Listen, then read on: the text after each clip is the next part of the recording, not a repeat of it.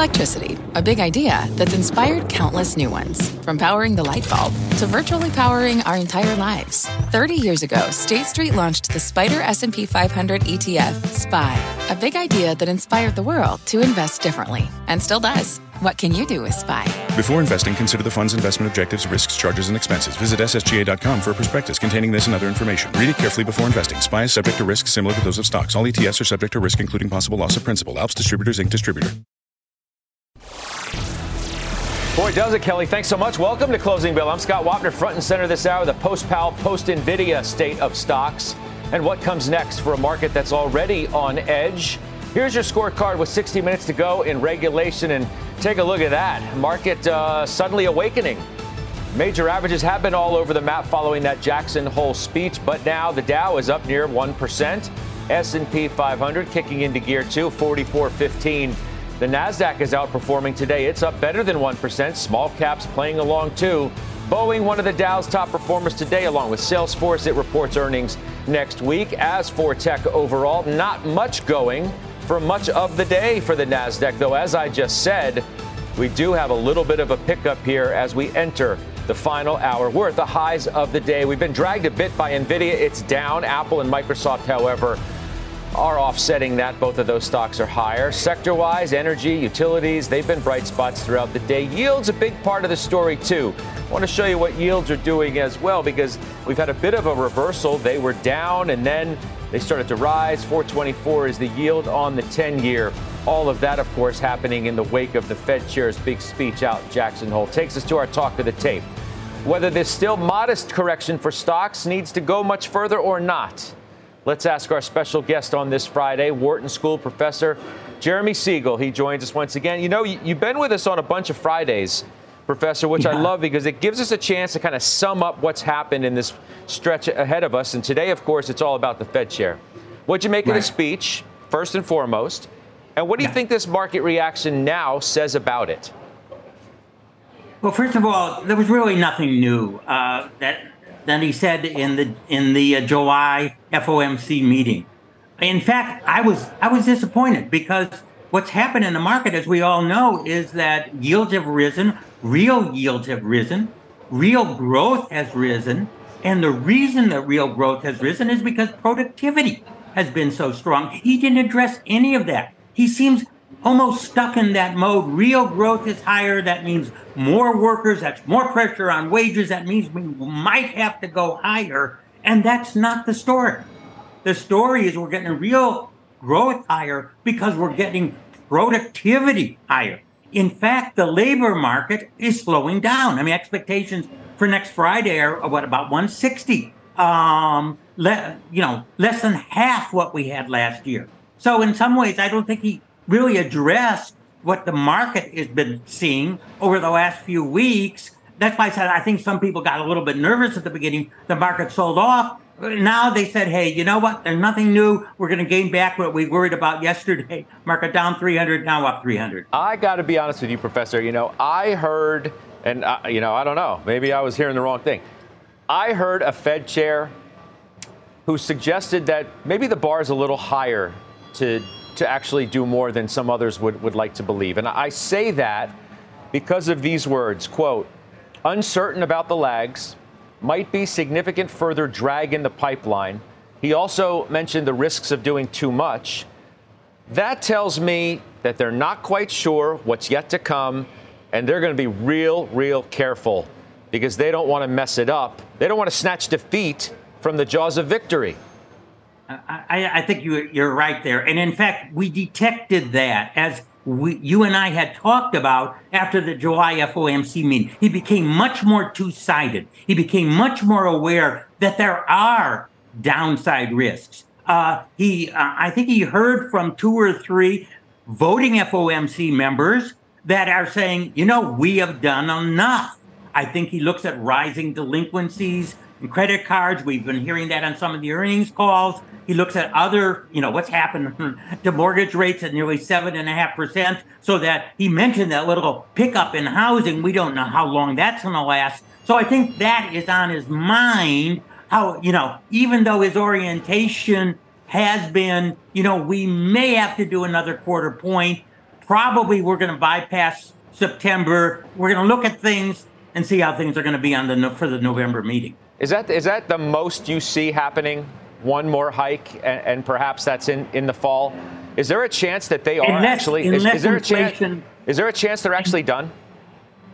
there's a chance that they're done, and unless the inflation news turns dramatically worse, and the only way we can really do that if the dollar goes way down, which it's been going up, if oil keeps on going up to 100, 110, 120, although they're supposed to ignore, you know, food and oil as being more temporary, if commodity prices begin rising, which they really haven't. Now those have stabilized to be sure, but we're not seeing the inflation in in those components and housing particularly that we saw in 2021 and uh, uh, 2020 and 2021 so unless those things happening of which there's no sign it's got to be at most one and done um, and if there's a little bit more of that downside risk and saying we can hold off then it's done and done Wow. What about the correction? Um, is it done? Right, we're down what I don't know, four percent or so on the S and P from the from the you know the recent high. Um, yeah do we have to go Yeah, you know- much further you know, lower, September or what's your, to- what's your guess? you know, September for for decades had been the worst month of the year. And then when all that used to get published, I published a lot of that in my in my book. Everyone said, "Well, then we better also in August if September is the worst month." And then August became a tough month, especially second half of August. Um, and I think that is being challenged. And of course, the higher real interest rates are certainly challenging the stocks at the same time. But I don't see any major crack. I mean, it may have a few more percent to go. Could it dip into correction territory?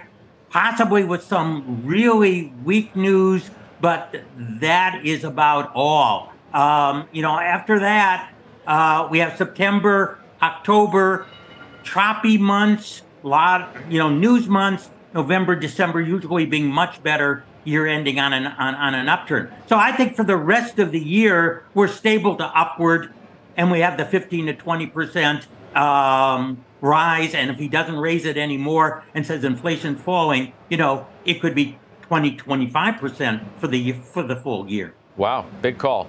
Um, let's broaden the conversation too, uh, if we could, Professor, and bring in CNBC senior markets commentator Mike Santoli and Shannon Saccocia of NB Private Wealth. Uh, Shannon, of course, a CNBC contributor as well. You know, Mike, I, I had them rustle you up. I, I know you're getting ready for your special, but I, I wanted your opinion here. I mean, it's been an interesting move in, in the market.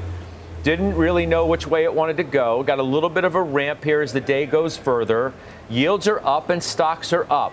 Yeah. What does it tell you? Yeah, yields are up, although minimally. I think they're not taking off, which uh, was maybe going to be the real Achilles heel of the stock market if, uh, for whatever reason, and I don't think it should have, if the bond market took Powell's comments as somehow uh, being very incrementally hawkish beyond what was expected. So, that being said, I think the stock market is sort of tacking back toward neutral. Um, the high for the week is I think 44.60. The low is 43.60. We're 50 points above and 50 points below. We're right in the middle, taking back yesterday's decline. So I still think you can say this is an indecisive market. We don't know if this pullback has kind of fulfilled everything it has had to from the highs in terms of you know resetting valuations and, and expectations uh, and things like that. But I, I do think that it showed you there was nothing today with Jay Powell, as you allude to, using the word the phrase proceed carefully twice.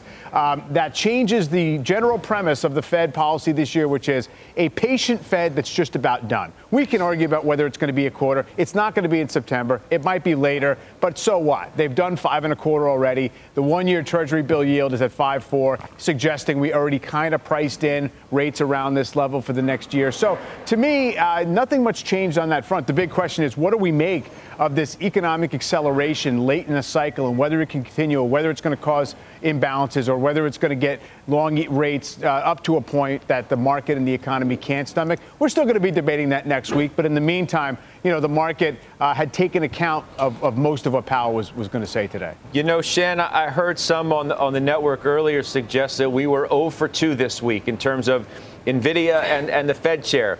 Not that NVIDIA didn't knock the cover off the ball, but the reaction didn't exactly suggest that the report you know, was something to really build on because the stock had already done a lot. And then when the market was down earlier, it was like, well, Powell was more hawkish than we thought. When the reality is, if you now have the ability to step back and look what happened this week, NVIDIA did knock the cover off the ball, didn't do anything to upset the story there. And Powell maybe wasn't as hawkish as some actually feared. Um, and we have something at least we can take away that wasn't horrible. Well, how could you not fear uh, Powell's uh, address here at, at, Jackson Hole, given what we experienced last year, Scott? I think those of us are scarred um, still from that a year later. Uh, I think one of the things to think about is that you're right. We we didn't get as hawkish, perhaps, a statement from Powell as we might have expected. And to the professor's point, we also didn't hear some of the things that I would have anticipated hearing. Um, I know the professor, you know, would have liked to hear more about productivity. I would have liked him to acknowledge the fact that we're seeing a re acceleration in food and energy prices because, frankly, although that isn't in core, that's an important component of consumer spending. And the consumer is clearly continuing to drive the strength in the U.S. economy if you look at what what what happened this week in terms of what the Fed expectations are, we're really looking at a, a, period now over the next four weeks or so where the market is going to be very much focused on economic data, data dependency, and what happens next. And Scott, to your point, you know we're down to a, we're up, we incrementally up to about 20% chance of a Fed uh, hike in September, about 50% in November.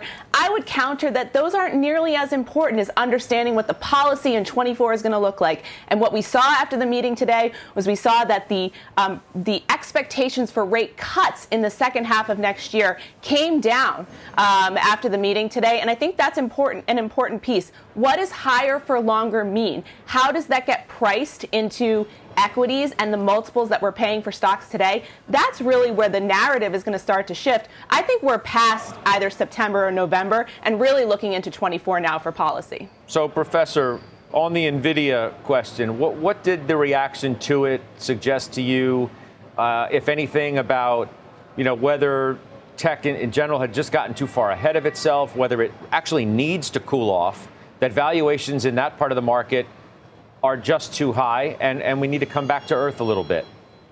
Well, Scott, let me tell you, in all the years, I have never seen a firm beat as decisively as it did now and go down in price. Um, I, mean, I mean, jump down the announcement, but, but then go down in price, which means there's never been a case where the whisper number or that expectation was so much above Wall Street's official estimates. That's the big warning. Everyone just AI, the words get overexcited. Listen, I saw it in the internet stocks in 1999. We saw it three years ago when you put Bitcoin or crypto on your name or blockchain on your name. Again, when something catch fires, the expectations explode. That's the danger when uh, that even even when you blow blow the, the the the cover off the ball, your stock doesn't go up. That's the danger. But the rest of the stocks outside of that group, I think no no general overvaluation. We can still get gains this year. Mike, uh, what's your takeaway uh, here? You know, a few days after they reported, in, in what was you know billed to be the, the, not only the most important earnings report this week, but maybe one of the ones, maybe the one of the most important we've seen in quite some time.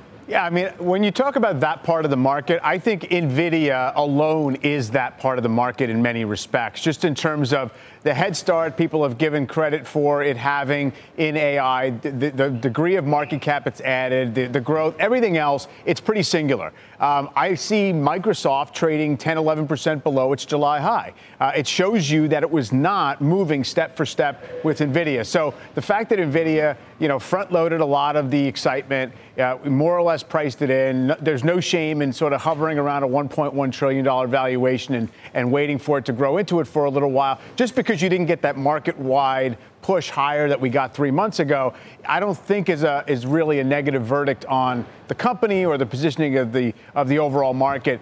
I, again, this pullback has done some of what a pullback is supposed to do. I just don't know if it's done it all. Uh, if, if we hit the low for this little uh, choppy period, then probably the rebound off it isn't all that exciting or all that spring loaded because you didn't really build up a lot of the uh, kind of oversold conditions and get valuations super cheap. But it, we, maybe we did enough uh, for that to be it, and we got through NVIDIA without broader uh, pain, if nothing else. Professor, can, can stocks like tech go up if rates remain even where they are? Let's, let's not even take into consideration whether they hike again or not.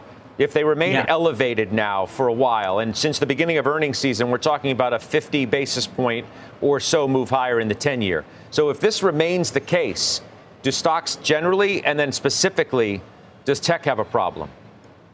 Tech has a problem if it can't grow faster. I mean, you know, when, you know, NASDAQ is going at 30 times earnings, the value stocks are going at 15 times. That's a two to one ratio you, you're building in five, six, seven percent higher in in general earnings growth for Nvidia. You're building in, you know, 15, 20 percent for how many years? Uh, I mean, that's that's the main thing. Is if your earnings growth is growing faster than the increase in that discount rate, then you still can go up. Nvidia is, a very very special com- company right now, and uh, you know, AI has has the promise to transform the economy. That that magic is still going to be in that stock. Um, you know, when it went down actually today, I was saying, you know, maybe I'm tempted to buy it when all the price targets are so much higher. hey, Shan, you know, coming off Jackson Hole, I'm looking at a headline here from Christine Lagarde, the ECB president. Do, do, we care about at this point what other central banks are, are doing and what other central bankers are saying? She says ECB to set rates as high as necessary for inflation. Okay, they'll they'll do whatever they have to do, I guess, to keep inflation uh, uh, under control. Do, do we care as as investors here? Yeah, I think we need to care, Scott. I mean, I think we need to care as it obviously affects um, yields here in the United States based on you know, kind of relative yields and what's available. Um, there's been significant movement in the currency market. You know, we have the, the Bank of Japan really engaged, if you will, from a currency perspective in a way that they really haven't ever been. And so there's a lot of policy questions there. I think most importantly, though, is just trying to determine, you know, where's that tipping point? Where's that inflection point where valuations are so high here in the United States that regardless of, of kind of incrementally tougher conditions in a place like Europe, you know, when do you make that choice to, to increase your allocations there? And certainly as it relates to the strength or relative weakness of the dollar. And so all of these things, we have to be, we have to understand that we're entering into a period, Scott, where we're not going to see as much sort of collusion, if you will, in the nicest way of saying it, between central banks. We're going to start to see divergence in policy. And that has a lot of implications if you're allocating, whether it's in the United States or outside of the United States, and also between equities and credit. Mike, tease us a little bit. Taking stock tonight with Josh. I'm going to let you go prepare for that. I'm going to see you in Market Zone, of course, but yes. just give us an idea of what this week has left you guys with to, to chew around. Well, we have uh, you know a long-time Nvidia shareholder. We're going to get Josh's take on exactly how that stock has traded, but also trying to sift through the week's news and look ahead to next week and tell you what you should be more concerned about and what you can dismiss, maybe move off your pile uh, of worries that are not a big deal. We'll do that in game show form. All right. Well, we'll look forward to that. All right. Uh, that's Mike Santoli. We'll see him later. Professor, and, the, and lastly to you, before I let you go, I'd, I'd, like your last thought. I mean, you know, now we get NVIDIA out of the way, get Jackson Hole out of the way. We do have a bit of an air pocket of, of news. We don't think the Fed's going to do anything in September, though, though you never know. Uh, but we do enter what you've already suggested is a historically treacherous time for stocks. Yeah, but but as as Mike said, next week is actually a huge news week. Uh, you know, we, we get the Case-Shiller home price index. We we get the money supply. We we of course get the Friday payrolls. We get the JOLTS report. These are things, of course, that Powell has quoted. We get the second uh, estimate of GDP. We get revisions of. I can keep on going on. I won't. Um, but this, you're right. We had a gap for about 10 days on important data. Next week uh, is is could shape what, what's going to happen in September. Well, you've made good points as always. Professor, I appreciate the time as always. Shannon, we'll see you soon as well. Shannon Saccocia, and you'll see Mike a little later on in, uh, in the market zone, of course. Let's get to our question of the day. We want to know what you think. How many more times will the Fed hike rates this year? Once, twice, or none at all? Head to at CNBC Closing Bell on X, formerly known as Twitter, to vote. The results are coming up a little later on in this hour. In the meantime, a check on some top stocks to watch from Christina Partsinevelos. Christina. Thank you, Scott. Well, shares of a firm are jumping today after reporting earnings this morning. We had a revenue and profit beat well past expectations, and this is a buy now, pay later firm. They also improved their full year outlook. Of note, the company CEO said gross merchandise volume is growing despite the headwinds of inflation and to your question, higher interest rates. Shares, though, are up a whopping 30%. But Definitely a different story today for shares of Hawaiian Electric, which are plunging after news that the Maui County is suing the company for damages related to the island's wildfires that have left at least 115 people dead. The suit alleges Hawaiian Electric left its power lines energized despite warnings of high fire risk. The company tells NBC News it's disappointed the county chose such a litigious path. Shares are down almost 20%, trading at $9.51. Scott? All right, Christina, thank you. We'll see you in just a bit. We're just getting started right here on Closing Bell. Up next, trading Tesla. That stock has had a steady run higher this year, up more than 90%. How about that? Star analyst Dan Ives now out with a new note on the EV maker. He's drilling down on what he says could be its next big growth catalyst as well. He'll join me right after this break, live from the New York Stock Exchange. As I just said, you're watching Closing Bell on CNBC. Edward Jones, who knows that just like life, financial planning isn't only about long term goals. It's about the moments big and small along the way. And when it comes to achieving everyday financial goals, Edward Jones works hard to connect you with someone you can trust professionally and personally. That's why they created their free financial advisor matching tool to help you find a financial advisor in your community. When you take the quiz and get your matches, don't expect just a list of resumes. You'll also see each financial advisor's story and personal interests. And when it's time to meet for the first time, they'll focus on your story, asking questions to understand where you're headed and why. Because Edward Jones knows that at the end of the day, behind every financial goal is a life goal. And that's what really matters. To learn more and find your financial advisor partner, take the quiz at match.edwardjones.com. Brought to you by Eaton Vance, the symbol of advanced investing. What's inside your ETF? With Parametric Equity Premium Income ETF, you know.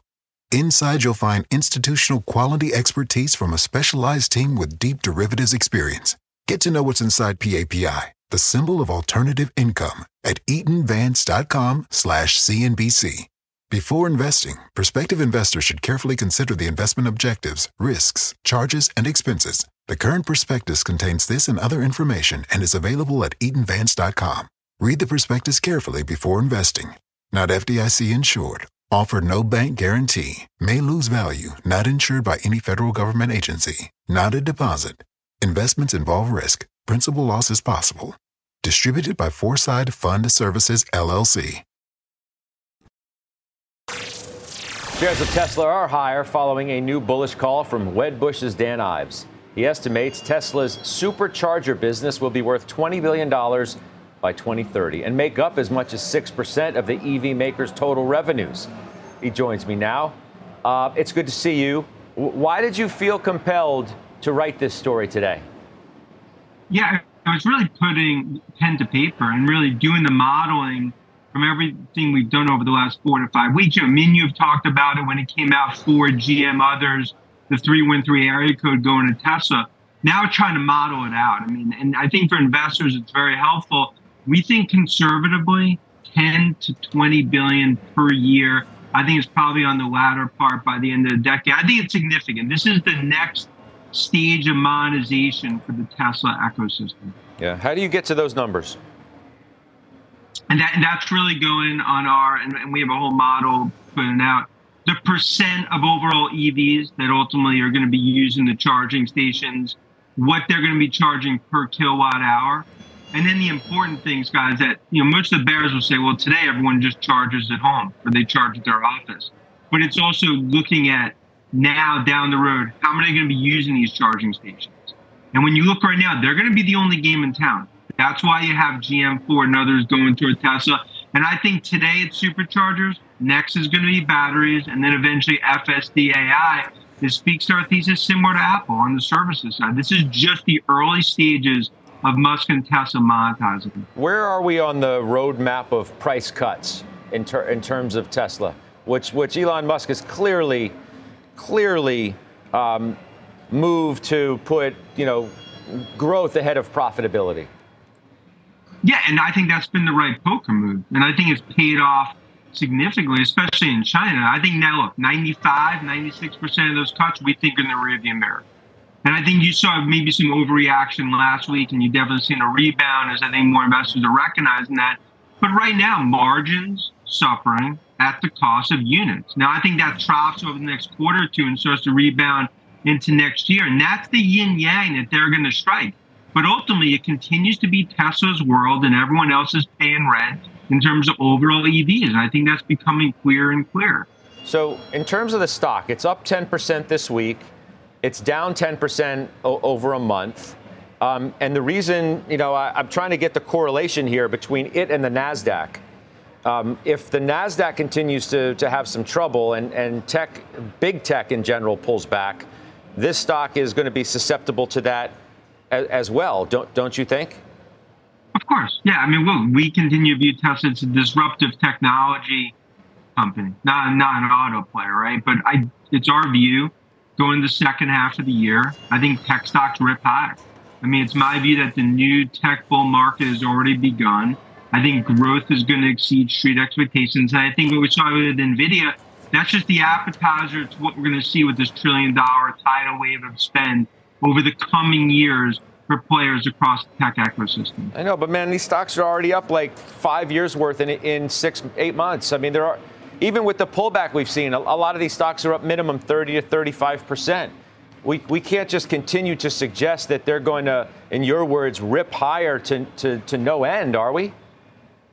But it comes down to growth. And everything we see from growth across software, across chips, I think ultimately numbers, especially going to next year, accelerate 15, 20% beyond where the street's modeled. And I think this is a 1995 moment, not a 1999, 2000 moment. I think start of the internet, and I think we are seeing the biggest transformation to tech that we've seen in 30 years. And that's that, that's why our view across the board, this is just a pause. It's halftime of this Super Bowl rally that we're going to see tech going into next two to three years. I know, but some at some point the air gets a little thin. No, I mean look at Nvidia. I mean I know it's not you don't cover it specifically like you do Apple, which people know, but you know it's up 200 percent this year. It was up 50 percent in three months, and now it's it's having its pause, pullback, wh- whatever you're going to characterize that as. I mean, what, what do you want these stocks to go up 60 and 70 percent for for the year? Well, I, mean, my view is first of all way overcorrected last year. I mean, that, that's our opinion.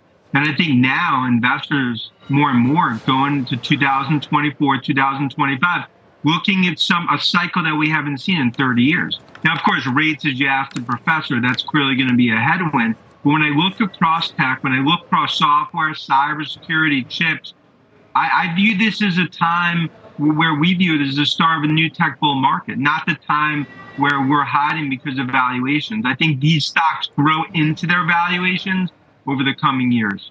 Okay, we'll leave it there. Dan Ives, thank you. I appreciate it very much. We'll see you soon. Thank you. All right. Up next, raising the red flag. Sycamore Tree Capital's Mark Okada is still bracing for a recession. He is flagging, though, alternative opportunities for your money amid this uncertainty. Joins me after the break. And later, Instacart heading for its public market debut. Learning more details now about that company's S1 filing, what it could mean for the IPO market in general. Closing bell. Right back.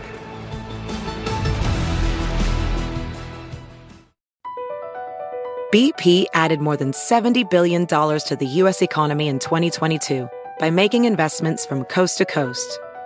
Investments like building charging hubs for fleets of electric buses in California and starting up new infrastructure in the Gulf of Mexico. It's and, not or. See what doing both means for energy nationwide at bp.com slash investing in America.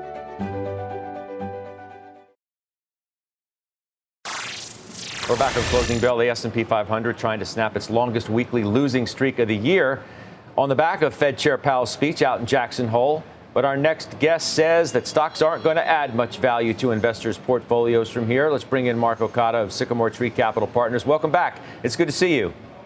Hey, Scott, how are you? I'm good, thanks. So let's let's deal with the Fed chair speech first. Um, what do you Sure. make of it, and and what do you make of the reaction here as we head towards the close in, in the stock market?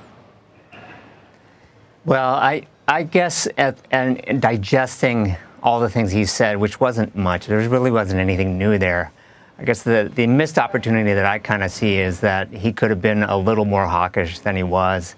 Um, we certainly have had a run of very strong economic numbers, uh, which I think put this sort of no landing scenario on the table for everyone. I'm not in that scenario. I, I, I do believe in the, in the lag scenario. We are still in the recession camp. And so, uh, you know, I think what he said was we're, we're navigating um, by the stars under cloudy skies. That, that doesn't feel very comforting to me as far as, you know, where we're going and how we get out of uh, the situation of pretty persistent uh, inflation. And so I think I think he's set it up that uh, there certainly isn't rate cuts in near-term um, future for anyone. We're, we're basically going to be either here or higher. Um, and I think that was the strong message that I heard. Um, and from that standpoint, I think he's paying attention to what's happened to the 10 year in the last couple weeks. Um, it's Well- moved pretty hard. Yeah, I mean, the 10 years done some of the Fed chair's work for him, uh, perhaps. So Yes. wh- why do you sound like you're in the half empty camp rather than the half full? You say inflation is, in your word, persistent. Others would say it's declining quite rapidly. Well, I, I mean, he's, he talked about the, the four contributors to PCE, and, and, and the, the, the part that's going sideways is half of it. So I, I, I think that in order to get that down, the lag effects of the, the move uh, in rates, the, the massive move in rates they've already done, uh, will take time. And so I think that's what's coming. Uh, the reality of that hasn't really happened. I think the banks are feeling it. The banks are saying, you know, a trillion, 1.3 trillion of, of CRE debt coming due in the next year, 18 months. They've got over a half a trillion dollars of mark-to-market losses in their in their securities portfolios. So I think as that trickles through the economy and slows things down, you're going to see this sort of uh, no landing scenario kind of evaporate. I think, and we're going to have something that, that looks much more like a, a, a traditional cycle. Um, and as far as like the the outlook on stocks and you know how bearish I guess I sound per se, um, we're not we're not super bearish on the equity market per se. We just don't see it as a uh, relative value versus a lot of the other things you can you can invest in right now. Um, especially in credit. I mean, we're, we're, we're having a great year. We're making good money in the credit portfolios. Um, and we're not taking a ton of risk. Um, we're, we're making 7, 8, 9, 10% in the portfolios. Um, and we, we like that. I'd, I'd rather own that than, I don't know, NVIDIA at whatever the stupid multiple is. Uh, you, well, I mean, you are kind of talking your book, but that's okay. You're a credit guy. I mean, I, I get it. I get it. I get. You guys are a credit Oh, shop, right? Yeah, exactly. But but I mean, let, let, let's let's be let's be like rational about it. Okay. AAA CLO debt. AAA. That means it is safer than the U.S. government. It's yielding six and a half percent. What's wrong with that? I mean, I, I'm not. I, yeah, I'm not selling anything to anybody. I'm just basically stating the facts about the relative value of things. Oh, and, and honestly, it's like when, when you think about what's happening within the Treasury market and those the, the rates we're seeing, I, I think it's it's kind of hard to paint a picture where they go down anytime soon. So why not own some of that too? I just the fixed income feels like a much better place to be than equities, just in general. Look, I, I totally hear you. I, I, it makes perfect sense, right? I mean, you've got to manage your risk, and you want to be able to sleep at night, and you can, Absolutely. you know, forego some of the volatility in the equity market uh, to know that maybe you'll return a little bit less, but you'll feel a lot better, and you'll still have decent returns, whether it's in certain parts of the credit universe or, or in cash. I totally get that. Um, in, in terms of where rates are going from here, do you feel like the Fed is done? Or are they done hiking? Yes. I absolutely think that they've kind of overcooked this thing with, with getting into the banking system uh, and setting up a, a NIM problem for almost every regional bank in the country, and which means a profitability problem. but also this digestion of what's going to come down from a re- regulatory standpoint across uh, the banks is not it's not going to be positive. So I, I, I, think the credit impulse coming out of the banking system continues to slow the economy. I think that that does some of their job. They don't have to raise more rates. And I think what we said earlier about you know, why why is the 10-year up 60, 70, 80 basis points in the last I mean, six months? Because the economy's it, pretty good. Uh, I'm not sure. I think there's some supply dynamics there. There's also, um, the, the, well, look, the, the, there's a trillion dollars of net borrowing coming out of the Fed, uh, uh out of the, the Treasury in, the, in this quarter. Um, that's a lot of supply. Um, and you have a time when the BOJ, uh, the, the Bank of Japan, is, is, is maybe pivoting. Um, you've got China certainly not leaning in. I, I, I, think, I think there's, there's other reasons why the 10-year has moved. And I think they're paying attention to that. The, the, uh, the term premium is, is pretty positive. And you know, that's, that's something that, that I, I think we've, we've got to be mindful of, or at least watching. Sure. Um, let me ask you this. What, what happens if inflation continues to come down, right? It's just north of 3%. It's come down a long way in, the, in the last PCE year. is four over four.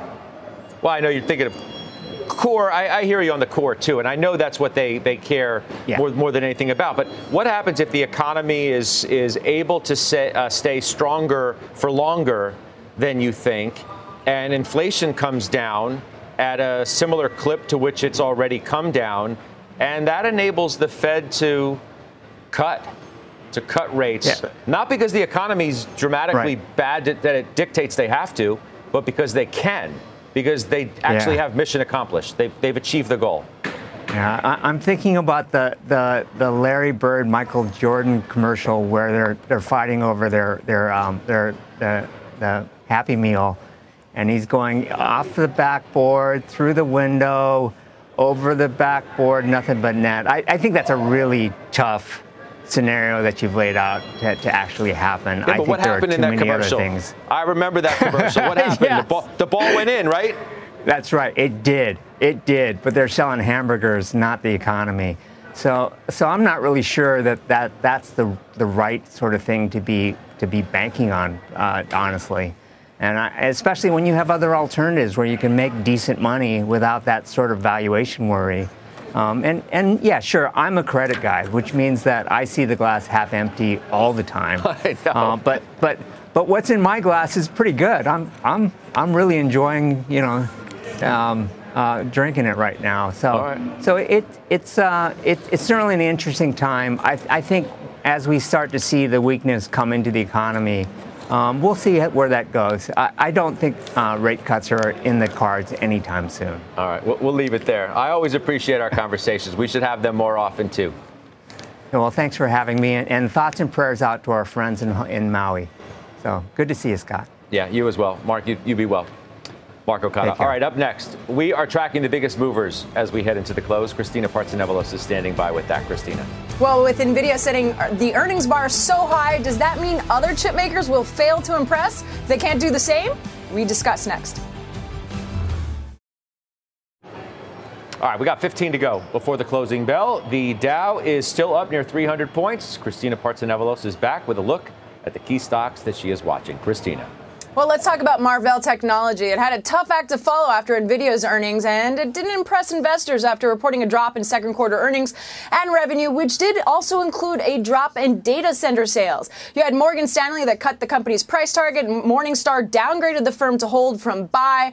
Marvell's shares are down about 6% right now, one of the worst performers on the NASDAQ. But we will have the Marvell Technology CEO coming up on closing bell overtime in just a bit. You can see just at 4 p.m., Matt Murphy. Switching gears, HR software provider Workday posted an upbeat outlook that had analysts raising their price targets, citing promise from what else? Artificial intelligence. Mizuho bumped their price target to 260 from 250 as an example. Workday management did attribute the increase in 2024 subscription revenue guidance to early renewals by customers and quote, tremendous growth within its budgeting business. Shares are up almost 6% right now. Happy Friday, Scott. Tremendous. Christina, you too. Enjoy the weekend. We'll see you on the other side. Last chance to weigh in on our Twitter, well, our question of the day, our X question of the day. Can we call it that? How many more times will the Fed hike rates this year? One, two, or none? Head to add CNBC closing bell on X. The results after the break.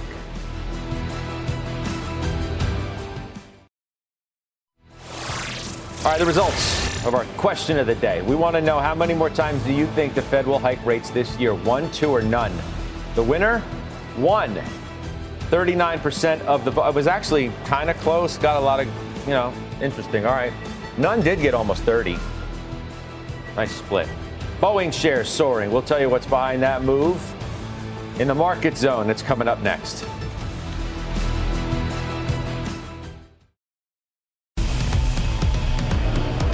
We're in the market zone. Closing bell market zone. CNBC senior markets commentator Mike Santoli here to break down the crucial moments of the trading day. Plus, Phil LeBeau on Boeing's bounce back.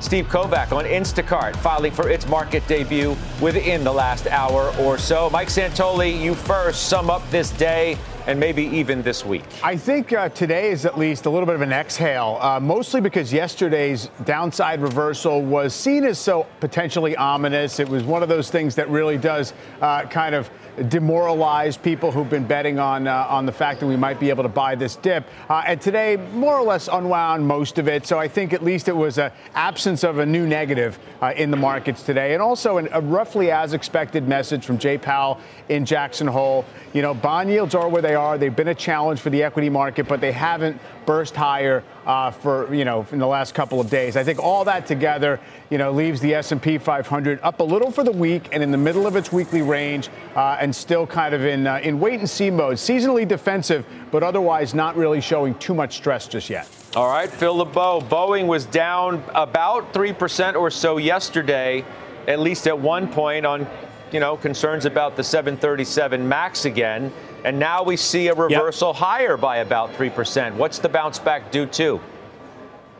Well, it's a report that came out earlier today from Bloomberg saying that Boeing is preparing to resume deliveries to China. And remember, when you're talking about the 737 MAX, as you take a look at shares of Boeing, this is the reason why the stock moved higher. Uh, if they could start resuming deliveries there, it would have huge implications for the company. When you look at Boeing in China, remember, deliveries largely suspended since 2019, and especially with the 737 MAX. There have been a few deliveries outside of the MAX, but the MAX flights, they were suspended until earlier this year when Chinese airlines resumed flying that aircraft. There are 85 MAX planes that are built awaiting delivery in the Seattle area. The question is when that actually takes place. As you take a look at shares of Boeing and Airbus, remember how important China is. Scott, the bottom line is this the Chinese airlines need more planes. They need new airplanes, and they have Maxes on order. It's just a question of when the geopolitics align, and China says to the U.S., okay,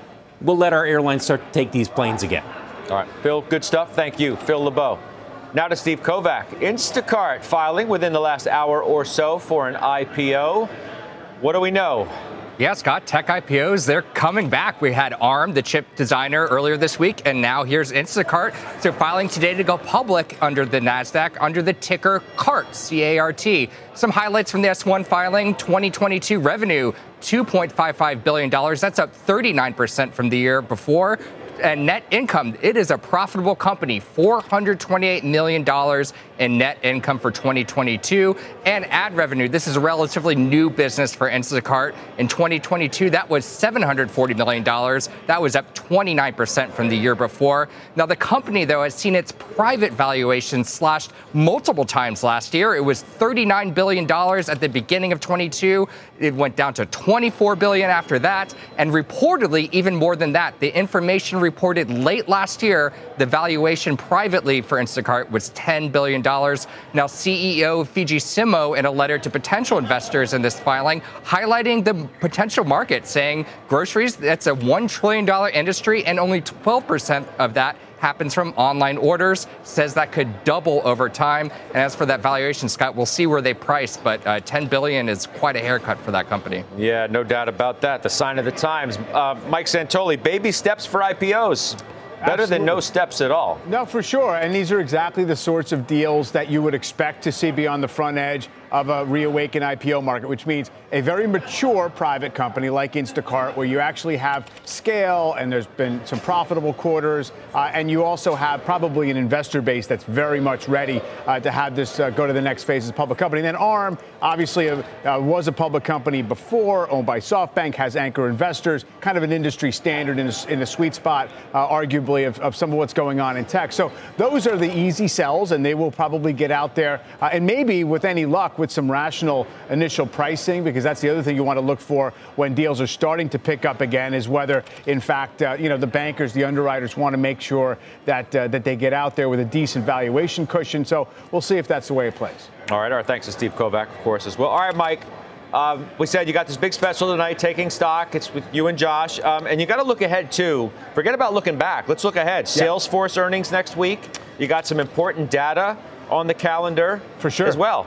Yeah, uh, Salesforce uh, definitely an interesting input in terms of the uh, you know the, the, the leopard trying to change its spots to AI. We'll see if that works. Jobs number at the end of next week. Uh, PCE seemed to get previewed today, but we you know, see how the bond market absorbs all of those things. I think the other piece of it is, you know, we haven't seen a real rush to the defensive parts of the market. Even though we've been choppy, we've been volatile, we've been down 5%, it's not about buying safe haven sectors. Cyclical still hanging in there okay. Even though the credit markets don't always see bad stuff coming, they've been relatively calm. So, you know, whether it's another shoe to drop uh, next week or beyond is, is, a question. But for now, uh, it has still remained in the somewhat routine pullback zone. We'll see if we can keep it Yeah, we got to see uh, where tech shakes out. Let's see what NVIDIA does next week.